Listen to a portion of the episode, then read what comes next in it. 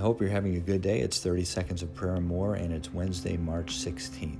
And yes, by numbers, that is written 316. So what better day to pray on one of the most well-known verses in the Bible, John 3:16.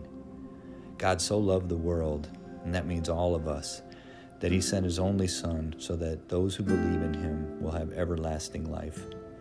Lord, we thank you for sending your son for us. Lord, I pray that we grow in our faith in you and that we can be instruments to share this beautiful message through living to honor you.